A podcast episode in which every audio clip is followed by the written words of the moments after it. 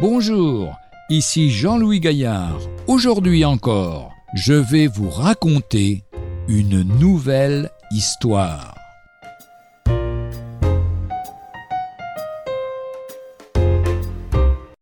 La prière, le président Lincoln.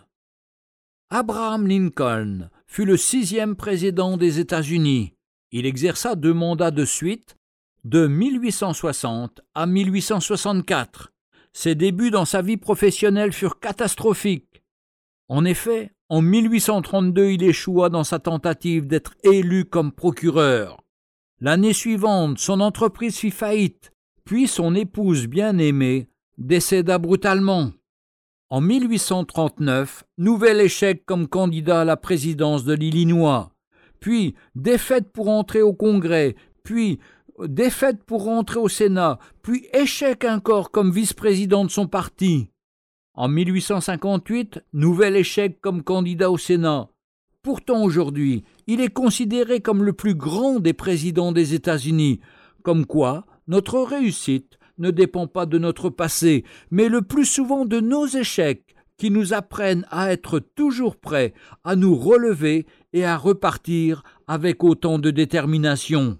Quant à nous, nous ne deviendrons un raté que le jour où nous nous considérerons incapables de survivre à un échec.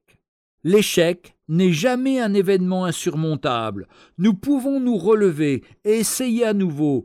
Mais écoutez maintenant le secret du 6e président des États-Unis et suivez son exemple. Pendant la terrible guerre civile, pour la libération des esclaves aux États-Unis, le président Lincoln fut souvent écrasé par le sentiment de la responsabilité qui pesait sur lui. « J'ai été souvent jeté à genoux, avouait-il, par la conviction absolue que je n'avais pas autre chose à faire. » Au milieu de ses travaux écrasants, il trouvait toujours moyen de consacrer à son maître ses premiers instants, comme il le faisait jadis dans la hutte de l'Indiana ou sur son radeau du Mississippi. Le pasteur Adams de Philadelphie raconte qu'ayant rendez-vous avec le président à 5 heures du matin, il arriva à la Maison Blanche un peu avant l'instant fixé.